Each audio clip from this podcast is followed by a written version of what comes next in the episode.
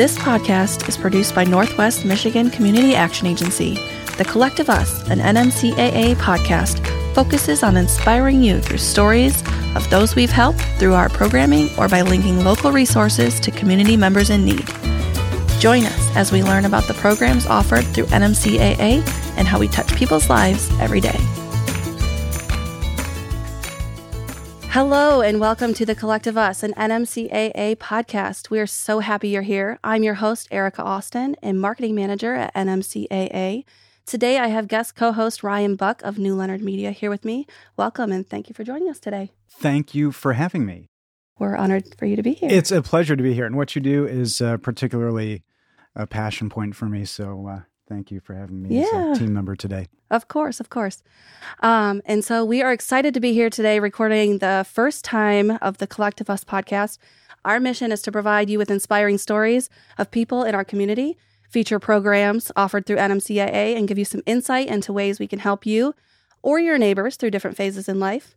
That's a lot, Yeah, but it's doable. yeah, absolutely. All right, let's get into it. Awesome.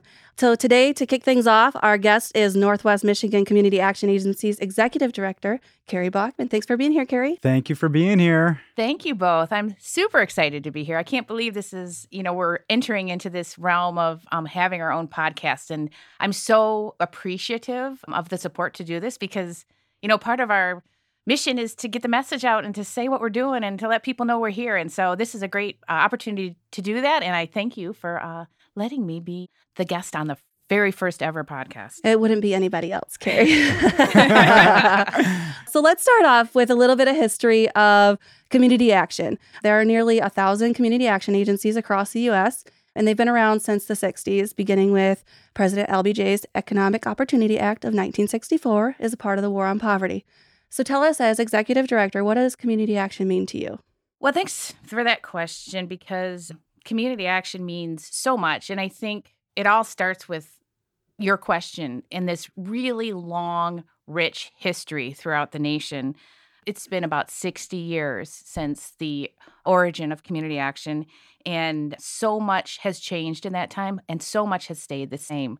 And I think, you know, recognizing that at the very beginning in 1964, the creators of community action got it right. They understood what was needed to really make change in a community, and they structured community action to do just that. So I think that history is so important to me. It goes back to Sargent Shriver, the first director, and really recognizing that to fight poverty and to deal with issues, it really has to happen at the local level. So, out of those very first early days of community action, you saw programs like VISTA, the Volunteer in Service to America program, and Job Corps and Head Start. So, all of these really important programs that we still see today came out of that origin story of community action. And I think, you know, one of the things I think is so critical and that they got so right at the very beginning was making sure that we give voice to the communities and the people who live in them to tell us what they need. That is critical to know what's going on. Each community is different. There are things that I think we share in terms of some of our struggles, but each community has the right and the opportunity to say, this is what we need as a community. And community action is structured to hear those voices and respond to them. You know, when you go back to the history, that very notion resulted in a lot of pushback. A lot of people weren't super happy about putting decision making in the hands of individuals at the community level. That's fascinating because you have the idea of them getting it right and listening to constituents, which that doesn't normally happen. So that's heartening, right? Mm. They got it right. They got and it they right. listened to those who would be served. Exactly. Yeah, they got it right. And I think, you know, that says a lot to the fact that we're still here today doing what we do. I'm really mm-hmm. proud of that. When you ask me the question, what does community action mean? It means being responsive and it means listening. And I think part of that comes through another part of community action that I'm particularly proud of, which has to do with our structure of our governance, our board. You know, shortly after community action was formed, an amendment was passed to make sure that our board had a tripartite board. It had locally elected officials, private citizens who were interested in the issues that we were addressing and talking about, and then consumers, people who actually use our program that could serve in a governing capacity to let us know how we were doing and what we weren't doing well. And so we could be responsive to them. So that structure remains and it's unique in many ways to community action. And I think that's another point I want to highlight to say they got it right. They got it right from the get go. Yeah, that's it's possible. Yeah, mm-hmm. yeah. That kind of also takes us back to just the local aspect. NMCAA came to be in 1974, servicing 10 counties across the Northwest Michigan region. So, can you give us a little more background on NMCAA as an organization? Sure. Sure. So, right now, there are 27 community action agencies in Michigan. And so, Northwest Michigan Community Action Agency is one of those one of that larger network throughout the state and throughout the nation. As I think you mentioned earlier, there's approximately a thousand community action agencies serving over 99% of the country. Here, our history it starts out in 1974 and it's a merger of three entities. It's a merger of one cap, which included the counties of Missaukee, Roscommon, and Wexford. Four cap, which included Antrim, Benzie, Grand Traverse, Kalkaska, and Leelanau and then the addition of Charlevoix and Emmet County, which makes our 10 county region that we serve today. And when I heard the history for the first time, I kept thinking, what is one cap? What is four cap? You know, I thought, well, maybe it's the number of counties. Uh, clearly, that's not the case. So I spoke to another executive director who has been in her position for a long time in the state. And she told me that those were the designations in the state of community action. So one cap was the first entity granted community action status in the state, and that was Roscommon, Missaukee, and Wexford County. So 1974, we merged and, you know, kind of created a giant footprint in Northwest Michigan. That's awesome. I didn't know that before. So thanks for sharing that. Yeah, no problem. It took me a little while to find the answer yeah, to that, but that was a that's, mystery. Yeah, that's really interesting. So in, when we first started out, you know, in, but in 1975, we had about 24 employees. So we got 10 counties, we got 24 employees, and we had a, a lot of traveling. Um, yeah. we had a budget of about $265,000.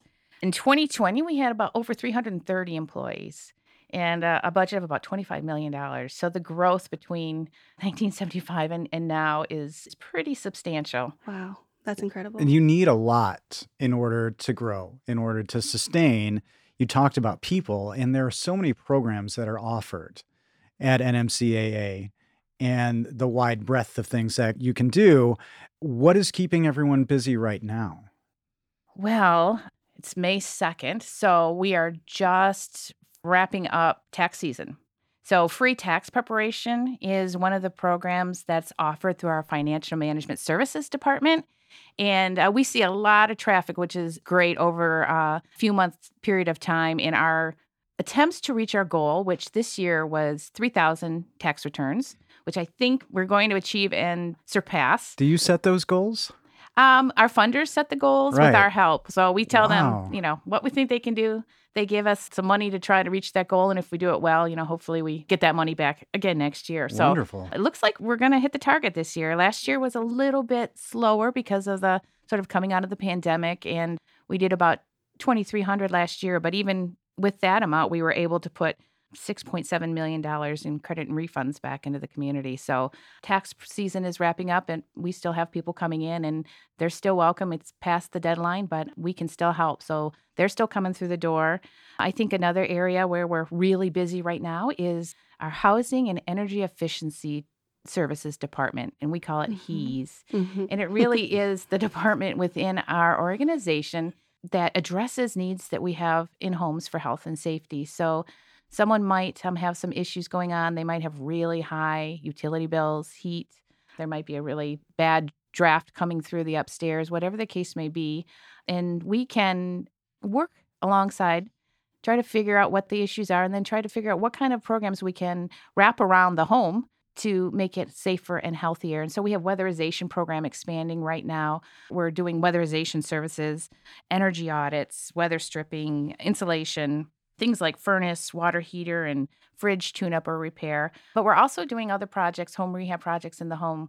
So there's a new focus coming out of the pandemic. And as a result, I guess, as a, a reaction to the larger housing crisis that we're experiencing, part of that has to do with existing housing stock. And so we're here to help homeowners and renters who needs some help with their current residence and making it safer and healthier.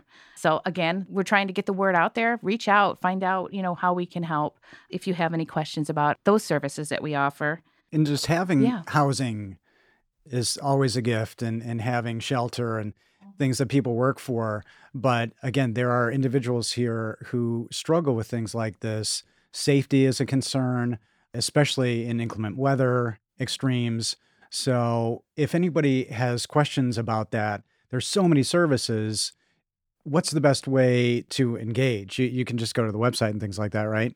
Right. You can just go to the website. There's lots of opportunities to connect through our website, which is www.nmcaa.net. Right. Or just call the desk in any one of our offices. We have an office in Petoskey, an office in Cadillac, and an office in Traverse City. And if you just call our front desk and let us know how we can help, we can connect you with the programs and services that you need. Right. Because that's critical just to know. So, Yeah. not bad to continually talk about that how to connect, how to connect. Yeah. And there's so many, right? When you look on the website, there's so many services and things and that we people offer. just feel desperate, just want a, a lifeline of some sort. And knowing that there's somebody there is, I think, helpful. Yeah, and I think that's gets to one message that I would want to share would be just reach out. You know, you, you may not know if you qualify for a service or if this service is what you are interested in, but just reach out and, and talk to somebody and you know, we can help navigate our services and we can also help navigate the community. Maybe there's a, a resource in the community that would be helpful and we're there to support that connection. Yeah, absolutely.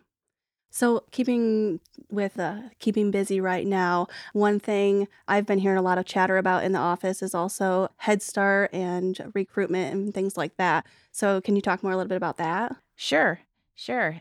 So this is the time of the year that we really are gearing up for fall for our classrooms and letting people know that we have openings in our classrooms and to apply now. So we offer Head Start, which serves children and families of 3 to 5 years old, and then Early Head Start families with children prenatally to age 3 in classroom settings, in home visiting services. So there's a lot of options there, but I guess bottom line, there's supports for child development and supports for family. And so I'm going to go back again to the getting it right. You know, Head Start came out uh, in 1964 as well. First, I think the first program was about an eight week program in 1965.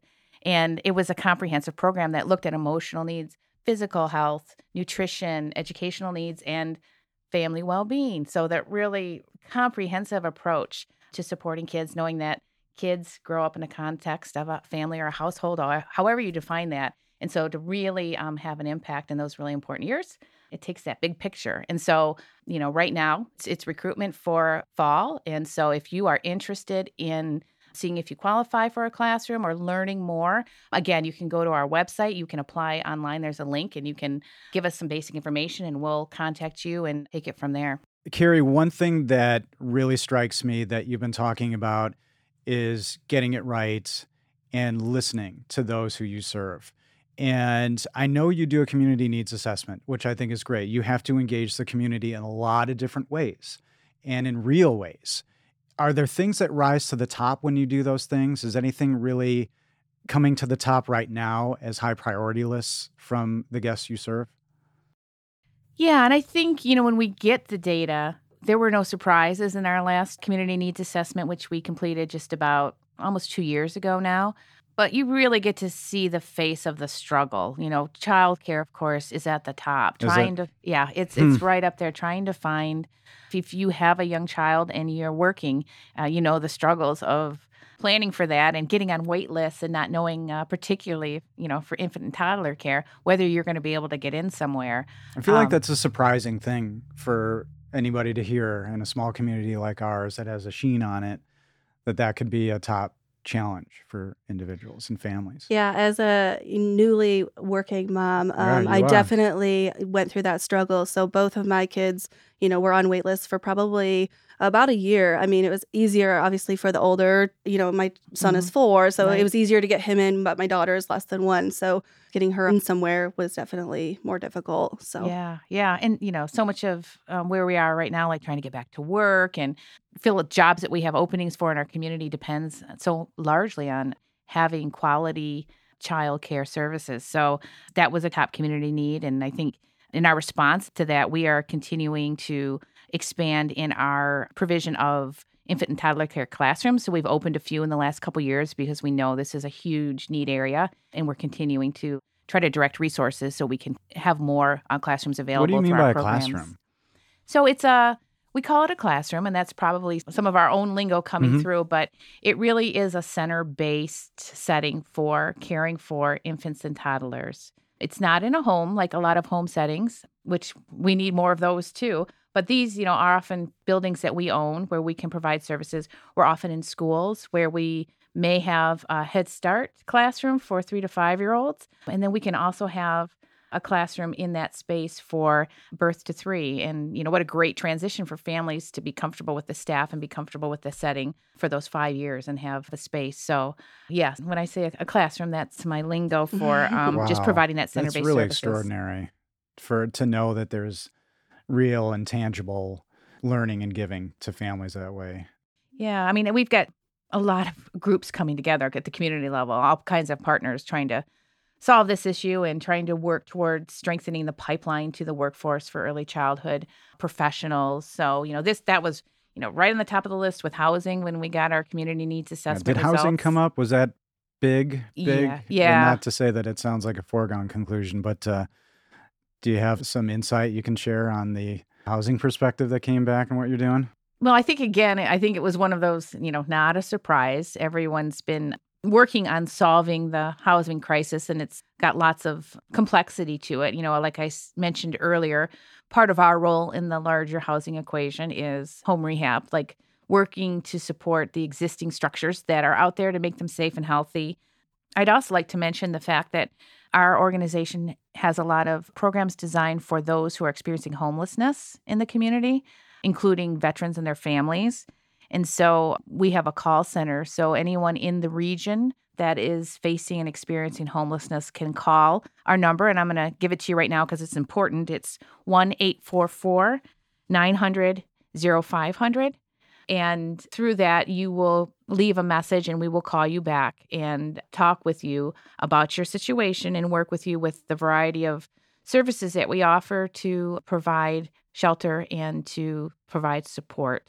It's not building new houses, it's not workforce housing, but it's a part of the larger housing issues that we're trying to make better in our communities. And it's not just about the physical structure. It's not just about the roof over the head or collective heads. It's about stability as a, as a person, as a human. It's about gathering that stability inner, inwards and feeling like a part of the community even more so that way.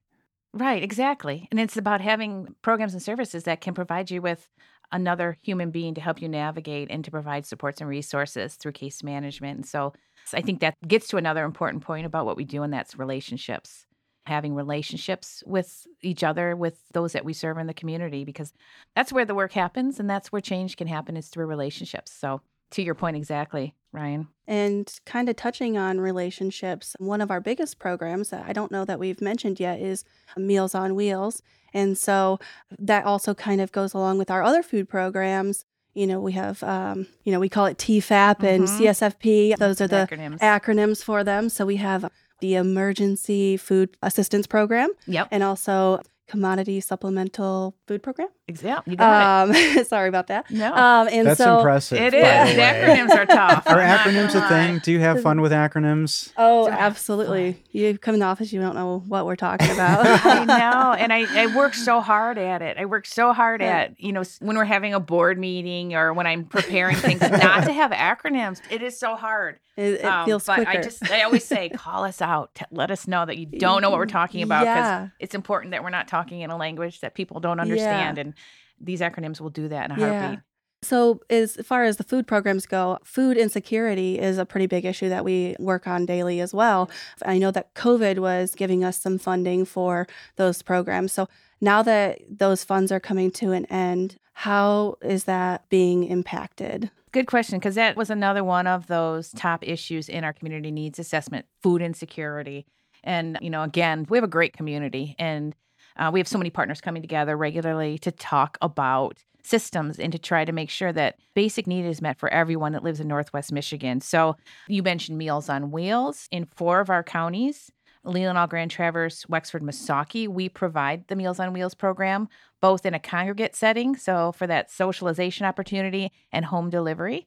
That program, and I know that spoiler alert, uh, podcast two will be focusing on that. Um, so I won't go too deep, but it's as Lisa will say when she gets there, it's more than a meal. Mm-hmm. It's so much more in terms of companionship and health checks and you know the stories of how much the drivers that deliver those meals mean to the individuals that are homebound. I'm sure you will hear some really great ones next time, but that program is so vital for so many in our community. And so, like you said, some of the supports that have been offered during COVID to support making sure that everybody gets the food that they need are falling away. So, programs like Meals on Wheels, programs like TFAP, the Emergency Food Assistance Program, which delivers quarterly large boxes of shelf stable food.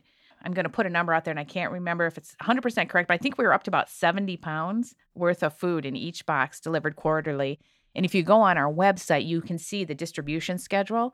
So mm-hmm. every county has at least one distribution site where you can come through with your car and get this large box of food to help you just take the edge off for the next few months. And then you also mentioned our commodity supplemental food program. Mm-hmm. And that's a similar type program and it's targeted for 60 and older. Mm-hmm. And uh, that's delivered monthly. So, again, we have distribution sites throughout our region where folks can come pop the trunk of their car and we will put the box of food in there and, and drive away and just know that this will help take the edge off for the next month. Yeah, and I believe both of those programs are 10 county wide for our region.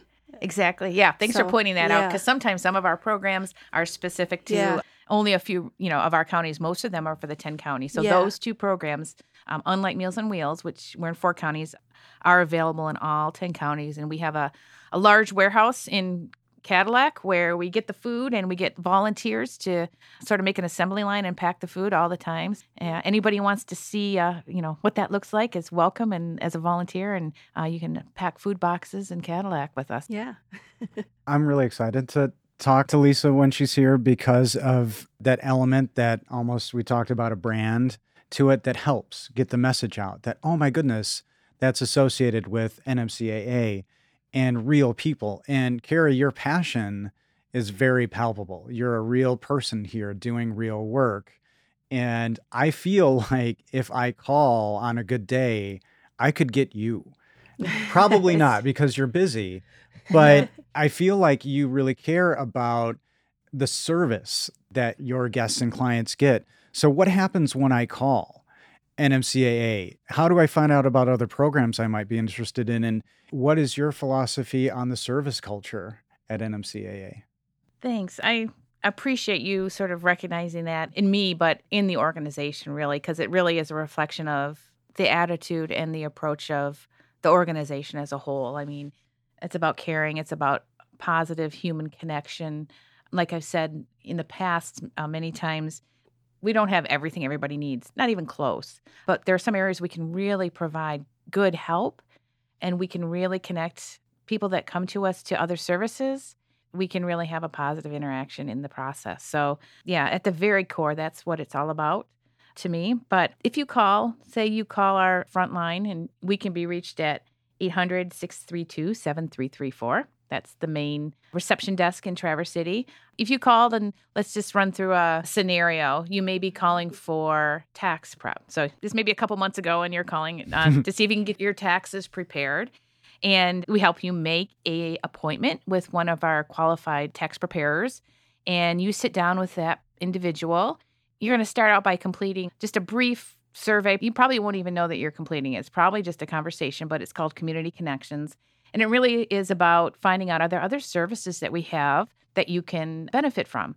So, in this scenario that we're pretending, let's say you have young children and you talk about the childcare needs that are happening in our community. So, we're able to say, hey, why don't we see after this if we can connect you to one of our recruiters with Head Start and you can complete an application and see if you qualify for one of our programs. You might get into the program. So the next fall, you find yourself with a three year old starting Head Start, which is a big milestone.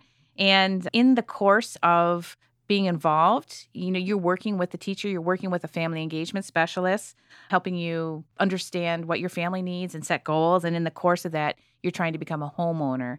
So we may start connecting you to one of our financial management services budget counselors who's going to work with you to secure down payment assistance or to start an individual development account where you can save for a down payment for a home. And in the meantime, the budget coach might be working with you to improve your credit score or just help you with your monthly budget. And in that process, you're able to purchase a home. And down the line, you finding it's cold and there's some drafts. And so you're going to reach back out to our weatherization services and apply for that program. And we're going to come and help your home be safer and healthier. And chances are, as we get to know you, we're going to say, "Hey, would you like uh, to serve on our board of directors?" Because um, we're always looking for people that are utilizing what our a services. wonderful way to engage somebody to be a part of the organization and to serve at that level. But all along the way in that journey, I feel like they're being helped by just wonderful people who also have stake in the community too. And it's not this big impersonal situation. It's people caring about people, but you are doing real things Mhm. and providing as much as possible. Is that too much of a unfair assessment? No, I appreciate that because that's the approach that we we're working hard to make sure that we achieve every time is coming alongside is Yeah. really we're coming alongside and we're asking, you know, what do you need? How can we help? Yeah, I always hear you say the wraparound services. We have such a huge variety of programs. You might not jump from one to the other right away, but I have a great story. So I actually attended Head Start when I was, you know, four through NMCAA, um, and now here I am working at NMCAA. And I know my mom sent me a thing where she said, Remember when you were in Head Start? I went to this. Well, I'm not obviously couldn't, couldn't remember. I was four, but she sent me a um, a paper, and she's like, "I still have this uh, typed up paper of I went to a financial management meeting when I, when you were in Head Start, and I still have the paper in the back of my budget book." And I was like, "You're kidding me." She does. You never She- told me that. she I, does. Yeah, I'll have to tell. I'll have Yeah. to give you show you the picture. But It yeah, was funny when, like, two weeks into the job, and we were talking Yeah. and found out that you had been uh, in one of the Head Start classrooms, and then like going back, which one? Who was Yeah. the teacher at that time? And kind of, yeah. you know, um, So I mean, Looking at it- the it- history. you uh, you know, every phase in life, you you don't have to be searching for you know anything specific or be in poverty. You just looking for help and and trying to better yourself and your neighbors. I think that's the coolest thing about what we do at NMCAA. So, I love that story. And it's yeah, Yeah. looking for help, looking to help. It's Looking- just yeah, yeah, it's just help and to supporting each other and yeah, trying to lift each other up and improve lives. So yeah. Well. Kerry, thank you again for joining us today. It was awesome to learn more about NMCAA and the services we offer through all of our programming. And Ryan, thank you for being our co host on our very first episode of The Collective Us. Thank you. I continue to uh, be inspired and learn from you all. and so, as we continue the podcast, we'd like to share community stories regarding NMCAA. If you have a story you'd like to share about how NMCAA has impacted your life, like it's impacted mine, send us an email at collectiveuspodcast at nmcaa.net. And join us next time as we dive into the Meals on Wheels program and meet one of our many volunteers. If you'd like to learn more about Northwest Michigan Community Action Agency or the programs we offer, or would like to make a donation, we encourage you to reach out at 231 947 3780 or visit our website, nmcaa.net. And to our listeners today, we encourage you to continue to strive each day to do something to help yourself or your neighbors.